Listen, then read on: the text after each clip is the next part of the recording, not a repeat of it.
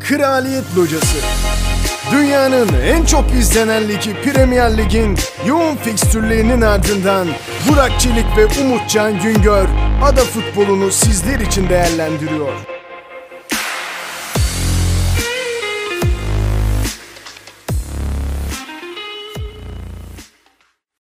Kraliyet Locası'nda yerinizi aldıysanız dördüncü bölüme başlıyoruz.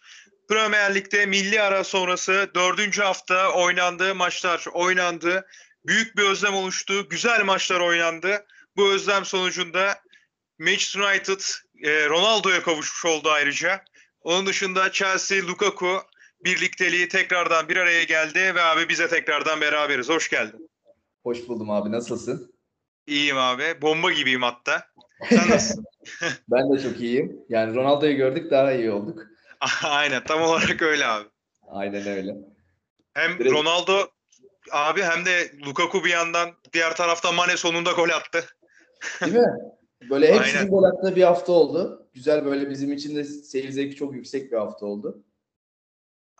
Aynen abi ve e, milli aradan dönünce de üste üste denk, e, üst üste denk gelmesi süper oldu yani. Ya Milli Ara zaten biliyorsun bizi böyle bir içine çekiyor, yok ediyor. Milli Ara sonrası çok kaliteli maçlar izledik. Konuşmak için de sabırsızlanıyorum açıkçası. Aynen abi o zaman direkt e, Ronaldo ile başlayalım. United bile demiyorum. Direkt Ronaldo ile başlayalım diyorum ben. Yani hoş geldin. O da bize hoş buldum dedi. İki tane golünü attı. Aynen öyle. Ee, birisi böyle çok Ronaldo tarzı değildi aslında. Biraz daha böyle takipçilik konuşturan bir goldü. Ama ikinci golü tam bir Ronaldo golüydü. Hani onu ne kadar özlediğimizi özellikle o Premier Lig'de ne kadar çok özlediğimizi hissettirdi bize. O böyle attığı depar, sol ayağıyla topu gönderdiği yer yani kalecinin bacak arasına ve sonrasında yaptığı sevinç çok harikaydı. Ee, aslında klasikleşmiş bir sevinci. Herkesin bildiği bu sevinci. Ee, ama o Old Trafford'da olduğu zaman ne kadar güzel bir hissiyat verdiğini ilk kez gördük. Eskiden yapmadığı bir sevinç olduğu için. Yani ben, benim tüylerim diken diken oldu. Özellikle ikinci golde yaptığı sevinçten sonra. Çünkü o golün de verdiği e, aksiyon ve böyle heyecanla inanılmaz derecede bir ses çıktı stat'tan. Ben izlerken çok keyif aldım. Çok çok mutlu oldum geldiğine. Abi kesinlikle öyle. Bir de hani ekleme yapayım. E, Ronaldo o sevinci yaparken tribünden gelen ses yani o sevince eşlik eden e, binlerce kişi bir de pandemi sonrasında bunun olmuş olması hani dolu tribünlerde bunun olmuş olması inanılmaz e, zevk kattı. Seyir zevki Aynen öyle. kattı. Bir de ya Ronaldo tamam çok özel bir oyuncu. Yani sadece United'da oynaması falan değil. Başlı başına çok özel bir oyuncu ama Old Trafford'a inanılmaz yakışıyor ya. Çok yani kırmızı o geçen hafta böyle bir şey yaptık ya kırmızıyı giydirdik Ronaldo'ya da. Gerçekten kırmızı çok yakışıyor Ronaldo'ya. Öyle ya belki de biz hani ilk Ronaldo'yu öyle tanıdığımız için bizim gözümüze öyle hoş geliyor ama bilmiyorum yani Real Madrid forması giydi, Juventus forması giydi. Öncesinde Sporting Lisbon falan var. Ama yani apa ayrı duruyor yani. Ronaldo bambaşka bir kimliğe bürünüyormuş gibi hissediyorum ben. Ya çok daha farklı oynuyor. Bilmiyorum ben, de öyle hissediyorum. Seninle aynı fikirdeyim. Ee, hani böyle sanki Premier Ligi gördüğü zaman ve Premier Lig'in içindeyken çok farklı oynuyor. Hatta Premier Lig'in içinde de değilken İngiltere'ye geldiği Real Madrid'deki Juventus'taki maçlarında da çok farklı oynuyor. Yani İngiltere'ye karşı ayrı bir böyle bir motivasyonu ve heyecanı var gibi hissediyorum. Ki zaten bir açıklamasını da gördüm bu e, Ronaldo transfer sürecinde. Özellikle bu Newcastle maçından önce çok yayınlandı bu.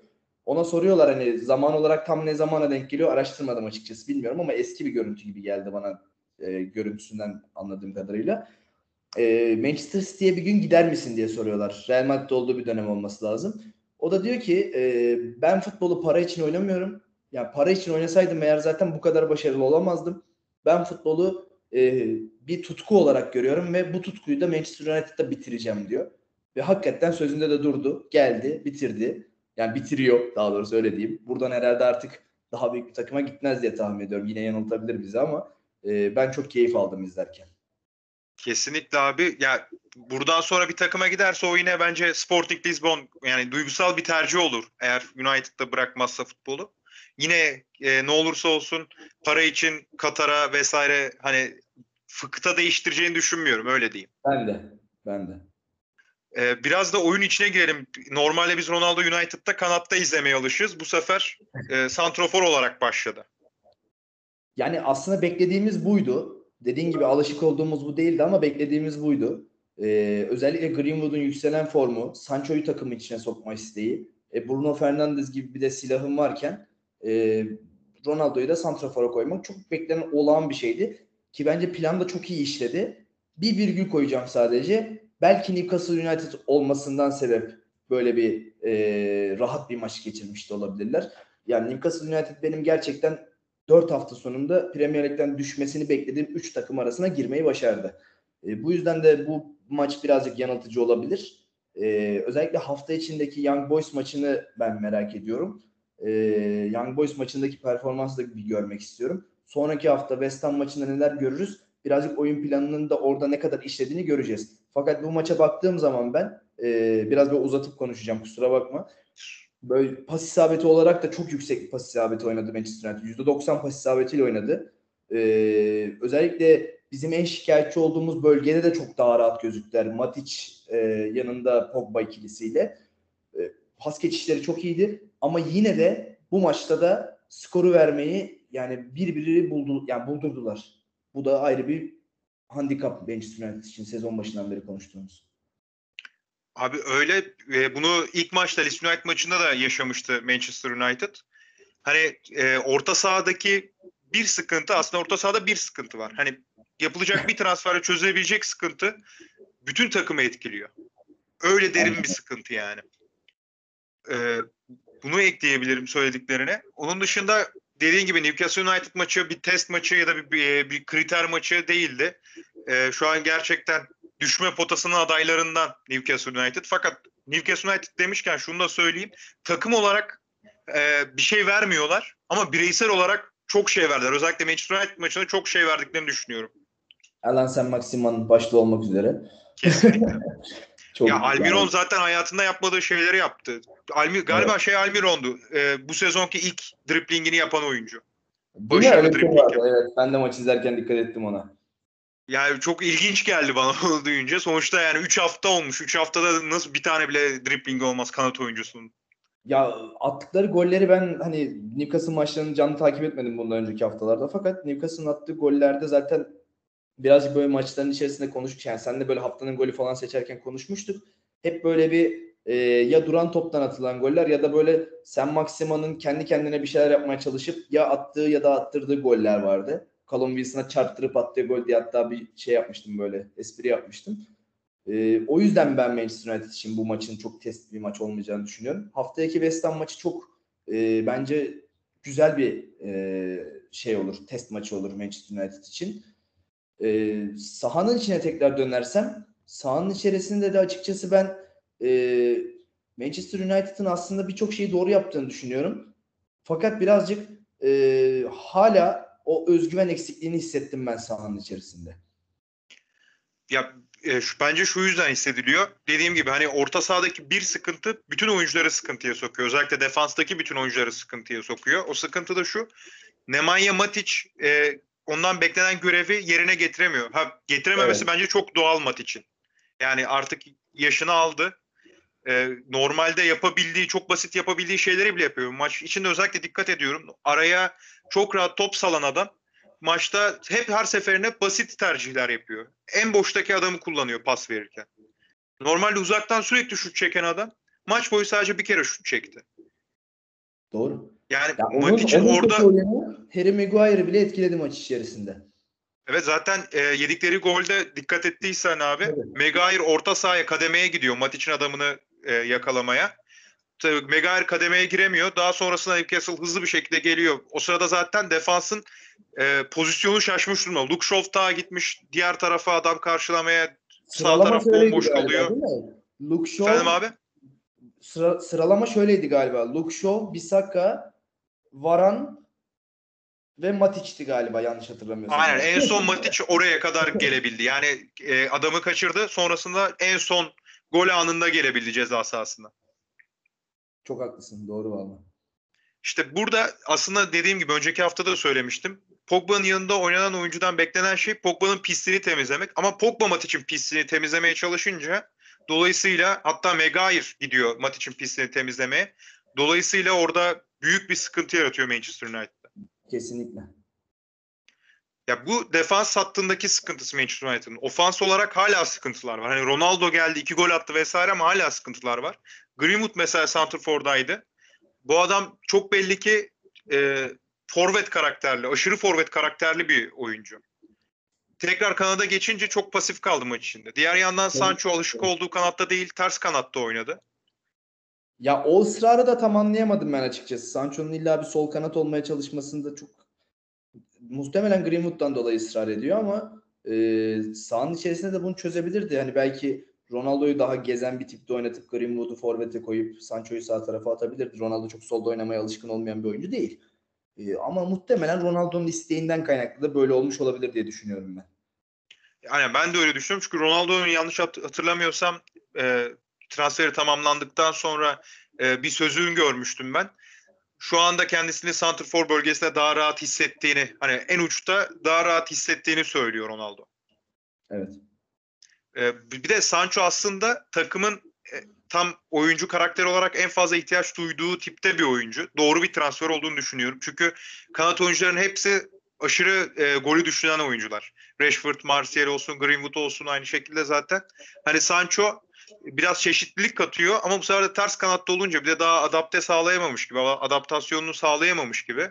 Bu da eksi yaratıyor Manchester United'da ofans konusunda. Haklısın abi doğru. Manchester United bu şekilde abi. Yani e, çok aslında goller hakkında konuşacak bir şey yok. Sadece şuna değinelim bence. Pogba 7 asist oldu. Rekor kıracak herhalde. Öyle gözüküyor. Kaç e, 7 asist daha yaparsa mı? Kaç 14 asist yaparsa mı kırıyordu rekoru?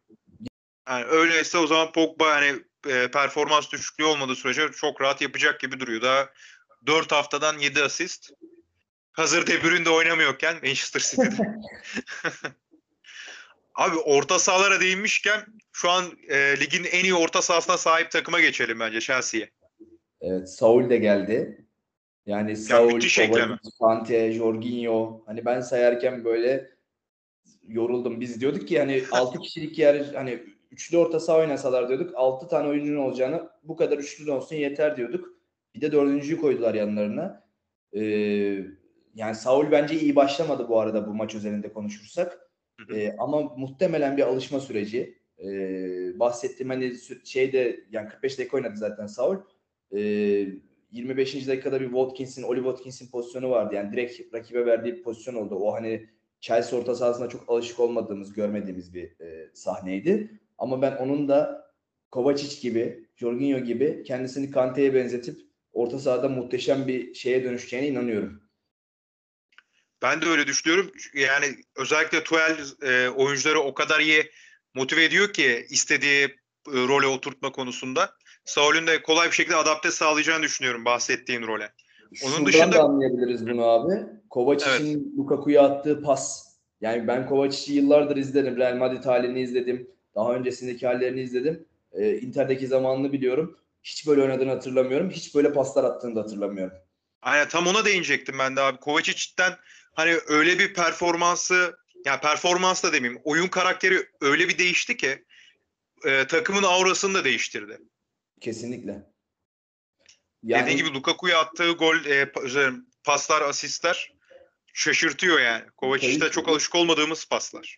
Ya ben maçı izlerken açıkçası Chelsea'nin bu maçta nasıl gol yemediğine çok şaşırdım. Hani şey olarak. Sonradan da merak ettim bir XG'sine bakayım bu maçın diye. Böyle birazcık hani e, merak ediyorum o onları bu tip maçlardan sonra. E, 1.22, 1.17 gördüm. Yani aslında maçın hakkaniyet skoru beraberlik gibi duruyor. E, ama sen hani şeye bağlayacağım e, Kovacic'in attığı pas gibi bir pas attığında Santrafor'un da Lukaku'ysa istemsiz olarak zaten golle buluşursun. Kesinlikle. Ya zaten tercihler, transfer tercihleri o kadar doğru ki Chelsea'nin. Hani XG'deki e, veriler yanıltıyor. Çünkü Aynen transferler doğru. Nokta yani nokta transferler nokta paslar atıyor. Yani şimdi bu hafta e, Saul Kovacic oynadılar. Önümüzdeki hafta Kante Jorginho oynasa kimse neden oynadı demez. Kesinlikle demez. Hani demez ki yani kimse ya Kovacic çok iyi, e, Kante de çok iyi, Jorginho da çok iyi. Ya da Lukaku'nun yanında bu hafta e, Mason Mount oynamıyor. Haftaya Mason Mount oynayabilir. Ve sırıtmaz yani çünkü herkes o rolüne uygun oynuyor. Aynen öyle. E, Christensen oynamadı mesela ben şaşırdım bu maçta. Muhtemelen dedim hafta içindeki Zenit maçını düşünüyor. hani Zenit maçını oynamazsa muhtemelen hafta sonu oynar.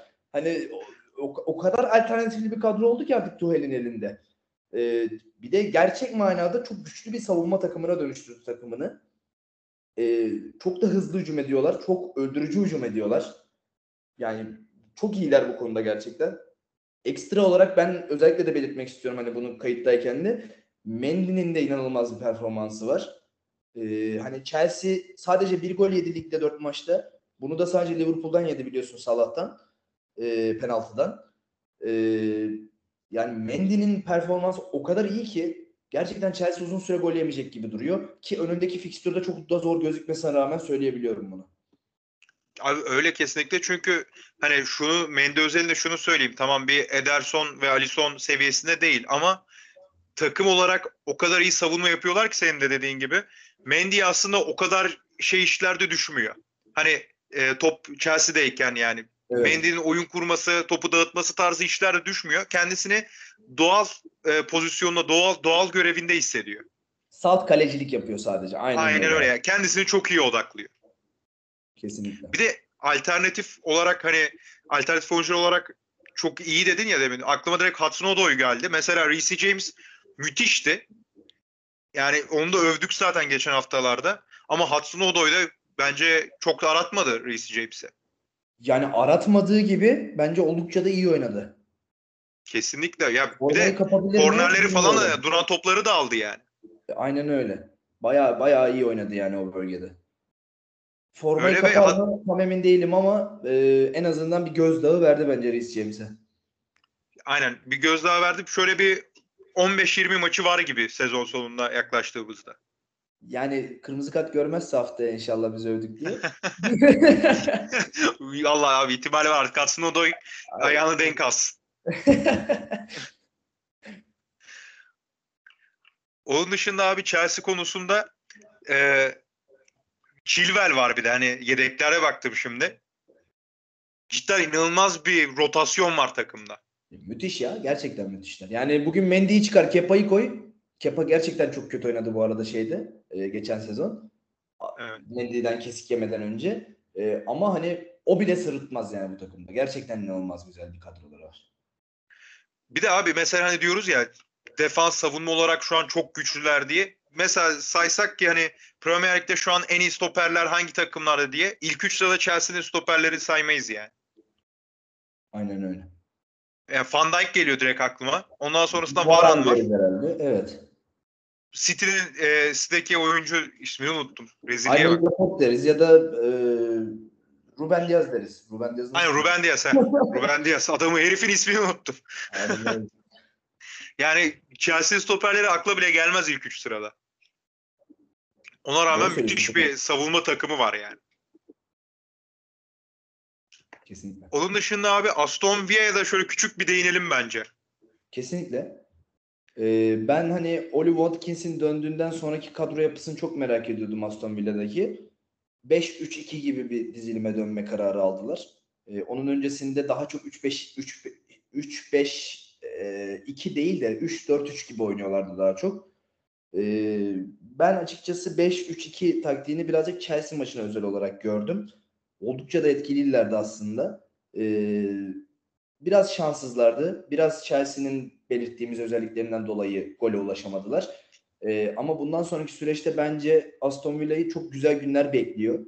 Eski maçlarını da beraber takip ettiğimiz için de bunu rahat rahat söyleyebiliyorum. Ee, hem Oli Watkins'in dönüşü hem Danny Ings'in de formda oluşuyla beraber çok iyi bir ikili santrafor yakaladılar bence. Gol yollarında da çok etkili olacaklarını düşünüyorum. E, o yüzden de hani Aston Villa'ya karşı zaten geçen sene de Jack Grealish'ten dolayı birazcık da yükseğiz.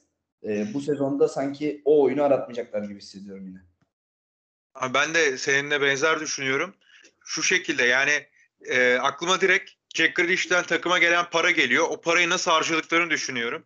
Bir yandan da düşünüyorum ki ben futbol menajerde Aston Villa'yı yönetsem ve Grealish'ten bu kadar para almış olsam bu transferlerin aynısını yapardım ve transferlerde güzel olan şey bireysel olarak değil. Hepsi toplu şekilde takıma uyum sağlayan oyuncular.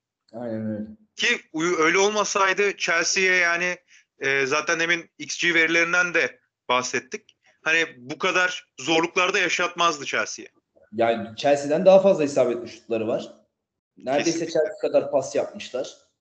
Hani her istatistiğe baktığımızda aslında çok da kafa kafaya bir maç geçirmişler. Ama tabii ki Alex Ferguson'ın da sözü var. Oradan bakınca da maçın skoru 3-0. O da ayrı bir durum. Tabii orası da öyle. Yine e, Chelsea zaten işi bitiriyor, skoru alıyor. O konuda en en etkili olduğu konu belki de o Chelsea'nin. Bence ligin en iyisi şu anda bu konuda. Bu Kesinlikle. kadar Yani Chelsea zaten hani e, bir beklenti vardı Chelsea'den. Lige bu sezon Şampiyonlar Ligi'ni aldıktan sonra tabii e, çok etkili başlamalarına dair ama bu kadarını kimse beklemiyordu bence. Bence de. Ve abi Liverpool'a geçelim. 3-0 biten başka bir maç. Leeds United Liverpool maçı. Yani burada da çok ters şeyler konuşacağız herhalde geçen maça göre. Oldukça Muhtemelen. Leeds United. Tek kale geçen bir maç. Ee, Liverpool'u övmemiz lazım diye düşünüyorum. Çünkü Liverpool gerçekten domine etti maçı.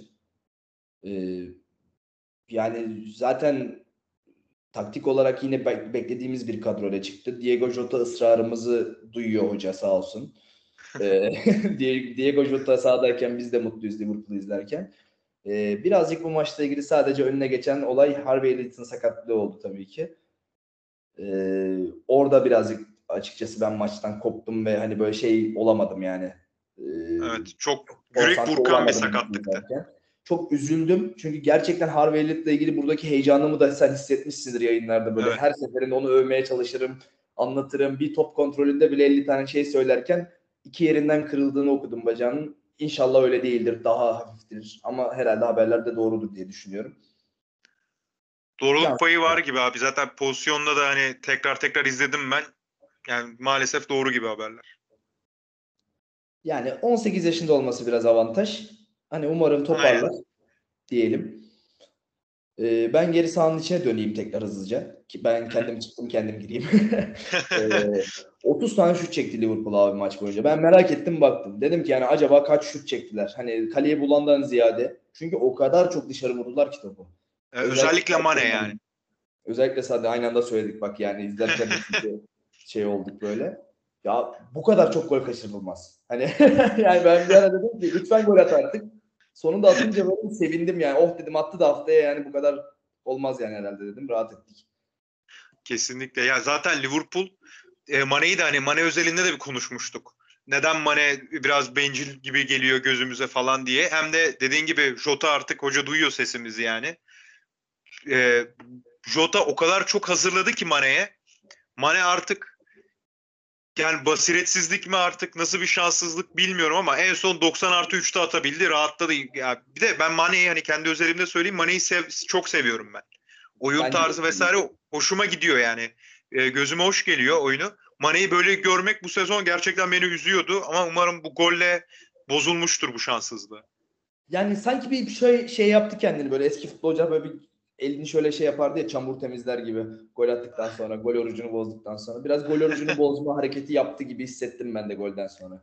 Aynen. Yani inşallah öyledir. Çünkü Mane lige verdiği katkı ve zevk kendi takımından da öte e, çok izlenen bir şey. Yani e, kendisine çeken bir şey izlemek için. Ya bizim en keyif aldığımız Liverpool döneminde zaten Sadio Mane, Muhammed Salah ikilisi başı çeken ikiliydi ki bence o dönem Sadio Mane e, Muhammed Salah kadar da değer görmeyen ve bence underrated kalan bir oyuncuydu çok fazla. Aynen. Katılıyorum abi. Ki yani Mane e, aslında yaptığı şeyler en az Salah kadar değerliydi. Kesinlikle. Hala öyle bence. Umarım tekrar o şu an 4 maçta 2 gol oldu. Tekrar o böyle e, hızla artan ivmeye ulaşır diye ümit ediyorum. Öyle çünkü Liverpool'un da ihtiyacı var çünkü. Hani ne kadar Jota şu an Firmino'dan iyi desek de sonuçta Jota'da bir Lukaku değil. O yüzden e, Mane gibi hani Salah Salah'la beraber Mane'nin de e, eskisi gibi katkı vermesi lazım istatistik Yani olarak. zaten Manchester City makina gibi bir takım Premier Lig Evet. içerisinde. E, Ronaldo ile Lukaku geldi. Serie A'nın en iyi oyuncuları şu anda Premier Lig'e geldi. Senin belirttiğin gibi yani Lukaku dedin. Ben de Ronaldo'yu ekleyeyim oraya. E, yani bunun dışında zaten sen dördüncü sırada kalıyorsun eğer bunlara yetişemezsen. E, dördüncü sırada bence Liverpool için Mane varken, Salah varken hiç başarılı bir sonuç değil. E, Kesinlikle. bence Liverpool daha fazlasını da vermeli. Yani bu oyun, bu Leeds United karşısındaki oyunu ben çok beğendim. Gerçekten her şeyi dört dörtlük yaptılar ki Leeds United bence hem hoca olarak hem oyun tarzı olarak da büyükleri çok zorlayan bir takım. Ee, buna rağmen bence sağdan sildiler yani Leeds United'ı. Kesinlikle öyle. Ya Leeds United'da ama bu sezon bir düşüş var. Hani çok bariz bir düşüş var. Normalde e, bu kadar güçsüz kalmıyorlardı fizik olarak. Ama bu sezon seninle- orta sahada çok düşüyorlar. Biz bunu seninle Manchester United maçı zamanında da konuşmuştuk. Aynen. Biraz düşük geldi bize. Yani birbiri bulmalarına rağmen çok sönük kaldılar sahanın içerisinde diye. Gerçekten öyle. Ee, tabii Strick'in kırmızı kartı da birazcık bence oyunu etkiledi ama ondan öncesinde zaten maç 2-0'a geldiğinde e, Leeds United'ın bir pozisyonu vardı diye hatırlıyorum ben. Rodrigo'nun girdiği pozisyon. Onun dışında da e, maç boyunca genel olarak Patrick Bamford'un orta sahadan denediği bir şut vardı. Onun dışında hiç kaleye gidemediler. Yani ceza sahasında ben Leeds United oyuncuları hiç gördüğümü hatırlamıyorum. Abi kesinlikle öyle ki zaten şöyle hani Benford'un denediği de 38 haftada bir olabilecek bir şeydi. Hani bir daha Aynen öyle. olmaz muhtemelen. Öyle bir şuttu. Rodrigo da o kadar müsait pozisyonda Alisson'un üstüne çıkardı ki topu. Abandı Yani ya sadece resmen. sert vurmaya çalıştı topa. Abandı yani. Hani böyle mahalle abileri gelir vurur vururlar ya topu. Onun gibi vurmaya çalıştı yani adamın üstüne doğru. Ben anlayamadım o pozisyonda ne yapmaya çalıştığını. Ki çok da Ya bir de klas bir Ro- oyuncu bence. Aynen tam, tam, tam onu diyecektim yani. Rodrigo normalde çok rahat bitirebilecek bir oyuncu. Aynen öyle. Leeds United'ın bence şu an psikolojik olarak, mental olarak bir sıkıntısı var. Ben öyle düşünüyorum. Çünkü sonuç olarak kadroyu korumayı başardılar. Hatta birkaç e, böyle küçük hoş eklemeler de yapıldı takıma. Eski performansına geri dönebilir bence Leeds United eğer bu mental problemini çözebilirse. Ya tabii ki geçen seneki kadroya Firpo geldi. E, Şu anda çok daha olgun bir Calvin Phillips var. Avrupa Şampiyonası geçirmiş. Rodrigo'yu Kesinlikle. takım içerisine artık dahil etmeye başladılar. Ben de daha iyi bir performans bekliyorum. Bir de Daniel James gelecek kadroya. Aynen öyle. Daniel James de zaten e, Leeds United kontralarda çok etkili olan bir takım. Daniel James mutlaka katkı ver, verecektir yani takıma. Kesinlikle. Liverpool'da bir de şunu da e, konuşalım. Şimdi Harvey Elliott'ın yokluğunda çok ısrar ediyordu Harvey Elliott'ta Klopp. Şimdi Harvey Elliott yok. Naby Keita, Naby Keita da bu arada bir ufak kaçırılma operasyonu yaşadı sanırım. Öyle haberler vardı. Öyle bir sıkıntı olmuş galiba milli arada. Çok da espri döndü hatta böyle hani. Aynen. Bonservis istiyor muhabbeti Evet. falan dönmüştü 30 Liverpool'da. milyon euro vesaire falan böyle bir şeyler döndü yani ama e, geçmiş olsun diyelim ne diyelim. İnşallah kafasını sahaya verebilir. Elliot yokken de ona ihtiyaçları var. Yani Jor- Jordan Henderson'ın Naby Keita mı dersen bana ben Naby Keita'yı tercih ederim. Şu anki Kesinlikle. formlarıyla. Ee, Thiago Alcantara da orada daha iyi bir performans veriyor gibi geçen seneye göre. Yani Liverpool'da Harvey Elliott'i kaybettiğinde tabii ki bir enerji kaybeder ama bence yine oyun tarzından da bir şey kaybetmemiş olur. Yani mutlaka oyun tarzından çok bir şey gitmez fakat e, burada Ke- Keita'yı bir an önce adapte etmeleri lazım bence Liverpool için. Çünkü e, fikstür biraz tehlikeli olmaya başlıyor. Tabii ki tabii ki. Yani Liverpool'un şu anda önümüzdeki süreçte yani Milan maçı var hafta içinde. Sonrasında Crystal Palace maçı var iç sahada. Sonrasındaki süreç çok zorlaşan bir süreç. Brentford dep- deplasmanında Manchester City ile oynuyorlar. İçeride bir e, şey deplasmanda bir Atletico Madrid'e gidecekler. O arada Watford, Manchester United gibi böyle maçlar var. Çok hani böyle üst üste çok zor maçlar oynayacaklar. Yani bu kadar e, yükün e, fikstür yoğunluğunun altına kalkmaları lazım. Mesela Manchester City gibi bir kadrosu olsa Liverpool'un şu an çok rahat olurdu ama Manchester City görüyoruz ki e, kadrosunun rahatlığına rağmen 1-0 geçebildi Leicester City'ye ki Leicester City şu anda formu düşüşte. Yani kadrosu rahat fakat forvetlerde yani forvet bölgesinde bir sorun var orada. Ee, Evet onu çözemediler. Ya haftalardır seninle konuşuyoruz. Hani muhtemelen Pep Guardiola da bence bu konudan oldukça şikayetçidir. Ee, yani maçı izlerken de ben Bernardo Silva'nın bir şeyler yapacağını zaten hissettik biz maç boyunca. Ee, Bernardo Silva çünkü gerçekten gitmeyi kafaya koymuştu sezon sezon başında. Fakat bunu üzerinden atmış gibi gözüküyor. Oldukça tempolu başladı. Oldukça e, Manchester City ataklarını çizgiye kadar götürüp ters kanada çeviren oyuncu görevini üstlendi. Ki bu Guardiola'nın en bilindik taktiklerinden birisidir. E, golde de zaten payı var. Yani Bernardo Silva'nın üzerinden kazandılar gibi hissettim ben biraz izlerken. Abi zaten çok büyük sekanslar var Bernardo Silva'nın takımı taşıdığı. Kesinlikle. Hani Bernardo Silva'nın e, YouTube'da klibi hazırlansa bu maçtan çok görüntü konur. Kesinlikle. ya buna rağmen maçı maçı kaybetme ihtimalleri var mıydı? Bence yoktu. Evet yani, Yani Leicester hem istatistiklere bakarak hem de Leicester City'ye bakarak bunu zaten çok rahat bir şekilde anlayabiliyorduk maçı izlerken. Kesinlikle. Ya Leicester zaten çok absürt bir noktaya gitmeye başladı geçen sezonki performansıyla kıyaslayınca. Yani bu değişimin sebeplerini sorgulamak lazım tabii ama karşında da Manchester City olduğunda biraz Leicester City gibi bir takımın kontratak oynaması bana olağan geliyor. Fakat bu kadar fazla olağan oynaması da yani bu kadar fazla kontratak oynaması da çok olağan değil Leicester City gibi bir takım için. Hani Ademola Lokman'ın önüne top atalım, Jamie Wardy'nin önüne top atalım ve e, Manchester City'nin duvar savunmasını geçmeye çalışalım. Çok yani mantıklı bir taktik değil bence. Ya e, zaten şöyle aslında Leicester City geçen sezon çok fazla sakatların olduğu dönemde her maçta aslında bunu deniyordu. Ve bir ara işe yaradı. Arka arkaya puanlar topladılar. Sanırım bu onun ıs- e, ısrarı tekrardan. Ya kısa bir dönem için bence yeterli olabilir ama o genel bir oyun planı olarak özellikle de bu kadar kaliteli oyuncuların toplandığı bir kadroda çok mantıklı gelmiyor bana bilmiyorum. Özellikle gerçi savunma hattında da büyük bir sıkıntıları var bence. Çağlar Söyüncü Westergaard ikilisi çok iyi izlenim vermiyor bana. Biraz onun da etkisi oldu bence maçın içerisinde. Hatta genel Evet. sezon başından beri. Ee, ama senin belirttiğin gibi muhtemelen kontratak oyununu geçen seneden bir ezber oyunu olarak görüyorlar. Ee, çok da doğru bir taktik değil gibi geliyor bana. Aynen. Böyle acil çıkış şeyi gibi kullanıyorlar. Acil çıkış taktiği gibi kullanıyorlar kontra atağı. Aynen öyle. Ve takımın yapısına da yakışmıyor yani. Dediğin gibi. Çünkü kaliteli oyuncular barınıyor takımda. Bir de sakatlar da yine aslında çoğaldı. Önemli sakatlar var. Yani bakıyorum Ayoza Perez cezalıydı. e, kart cezalısıydı o. Onun dışında Fofana, Mendy, Justin. Tam aslında kontra atakta da bunların olması lazım.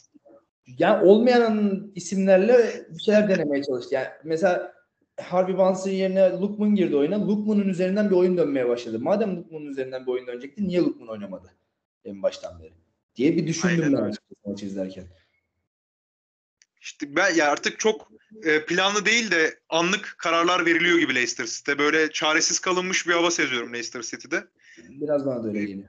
Beraberinde ilerisinde ne olur? Hani bu gidişatta çok da uzak geç uzak gelecekte değil, yakın gelecekte bir değişiklik olur mu acaba e, teknik ekipte diye bir düşündüm ben. Olacak gibi geliyor bana.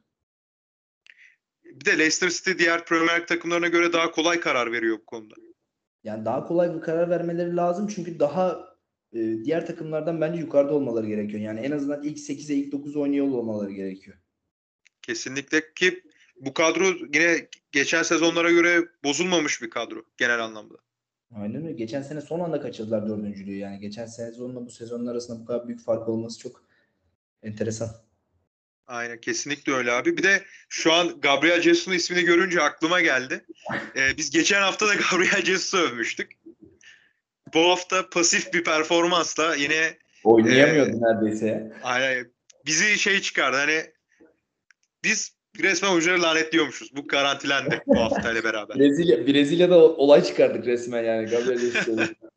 ee, ya Gabriel Jesus'u ben bu hafta beğenmedim. Ee, daha doğrusu şöyle oyunun içerisinde bir şeyler yapmaya çalıştığı anlar oldu. Golle buluşabilir miydi? Buluşabilirdi.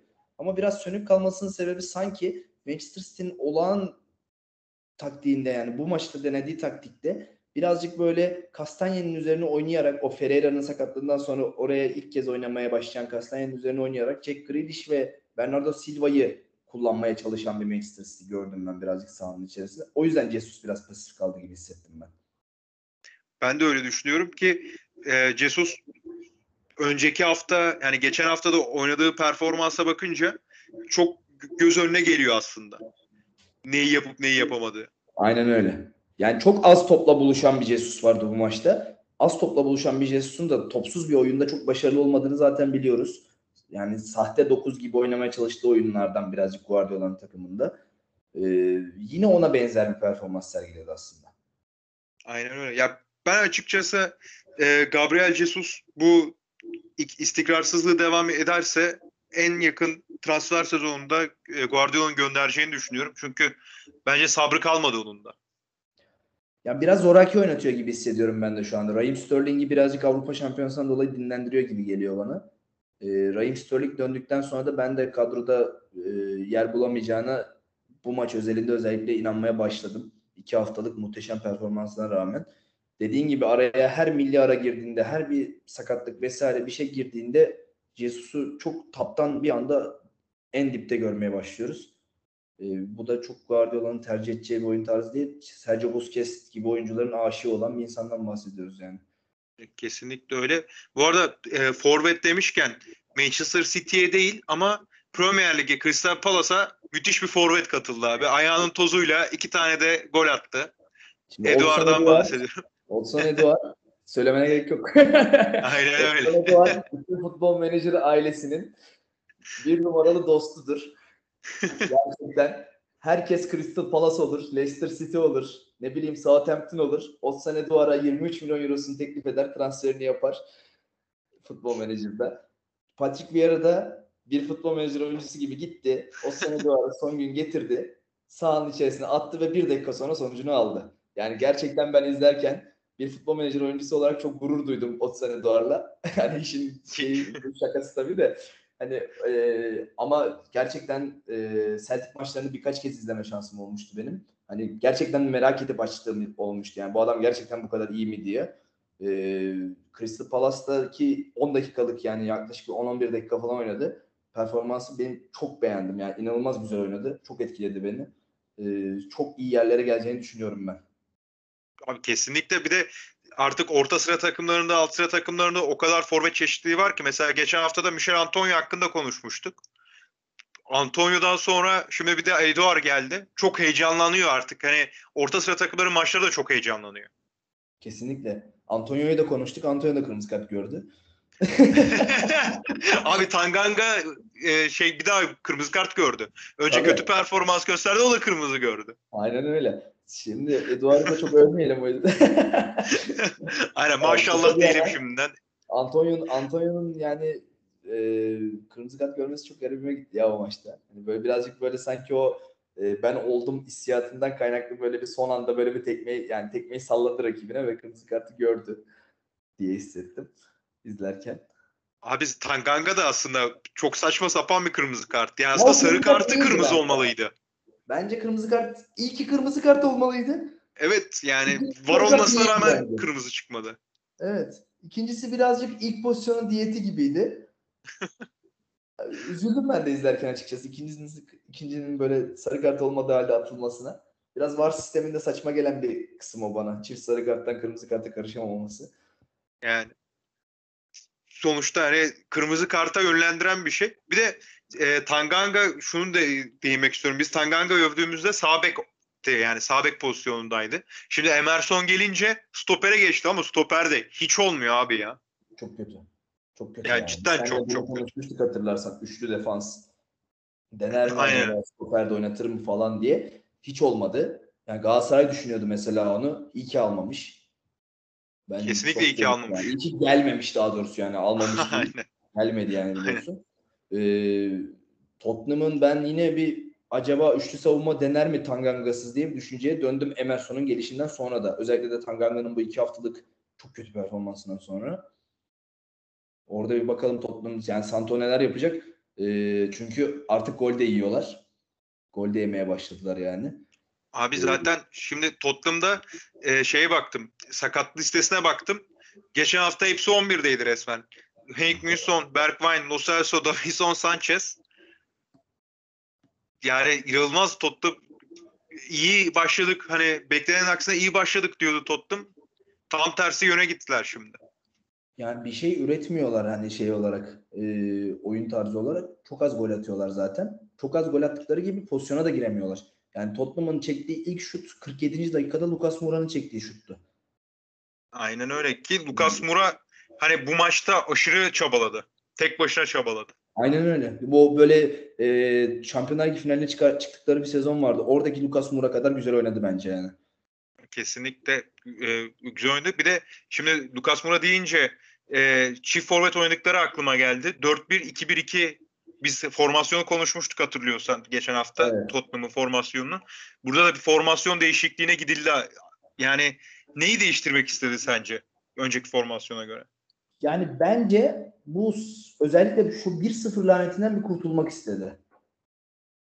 Ee, çünkü hani biz konuşurken de şöyle konuşuyorduk seninle hep.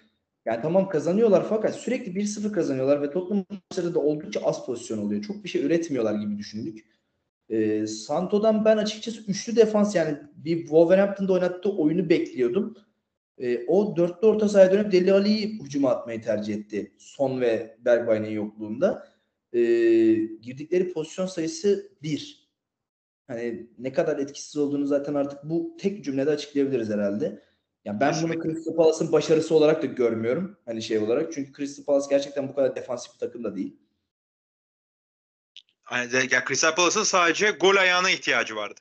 Kesinlikle. Yani Benteke ile olmayan bir şeyin e, olmasını izledik izledik yani aslında.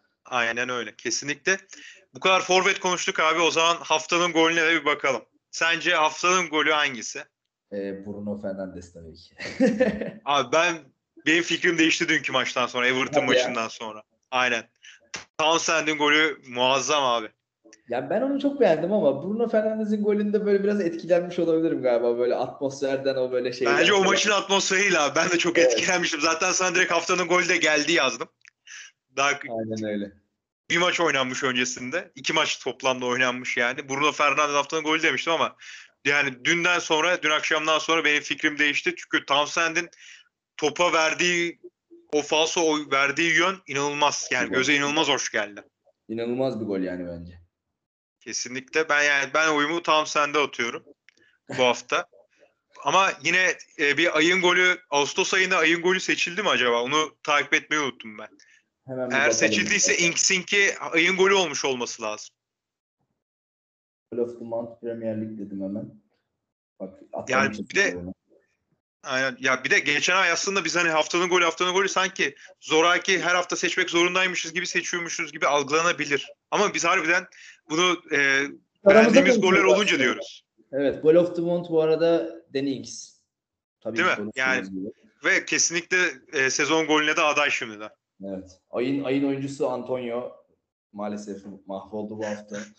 Ayın teknik direktörü Santo bu hafta mahvoldu. Premier Lig, Premier Lig komitesi de bizim kadar kötü durumda bence. Abi bence biz e, komitedeki kişileriz. Bunu artık açıklamanın vakti geldi. ya söylemeyecektik diyorduk ama bunu. Abi ben dayanamadım artık. Çok belli ettik. Abi bu haftada dolu dolu bir 40 dakika hatta 42 dakika geçirdik. Evet. abi. Ağzına sağlık. Çok teşekkür ederim. Arsenal konuşmadık çok mutluyuz. Aynen Arsenal konuşmadık. Modumuz düşmedi gerçekten. Bence çok iyi oldu. Arsenal taraftarlarının da mutlu olduğunu düşünüyorum. Rahat rahat dinleyebilirler bu bölümü. Aynen, aynen öyle. Sonunda söylüyoruz ama bunu en azından buraya kadar dinledilerse. Aynen aynen. Biz e, aslında yazsak mı bunu açıklama kısmını? İlgi çekici olabilir. Arsenal taraftarlarını kazanabiliriz. Doğru, doğru. Sizleri de bekliyoruz deyip. Aynen. Abi tekrardan teşekkür ağzına sağlık. Ben de ederim. teşekkür ediyorum. Güzel bir bölüm oldu. Özellikle milli aradan sonra e, bir araya geldik. E, içimizi döktük gibi oldu. Kesinlikle. Bir dahaki bölümde, 5. bölümde görüşmek üzere. Hoşçakalın. Haftaya görüşmek üzere diyelim o zaman.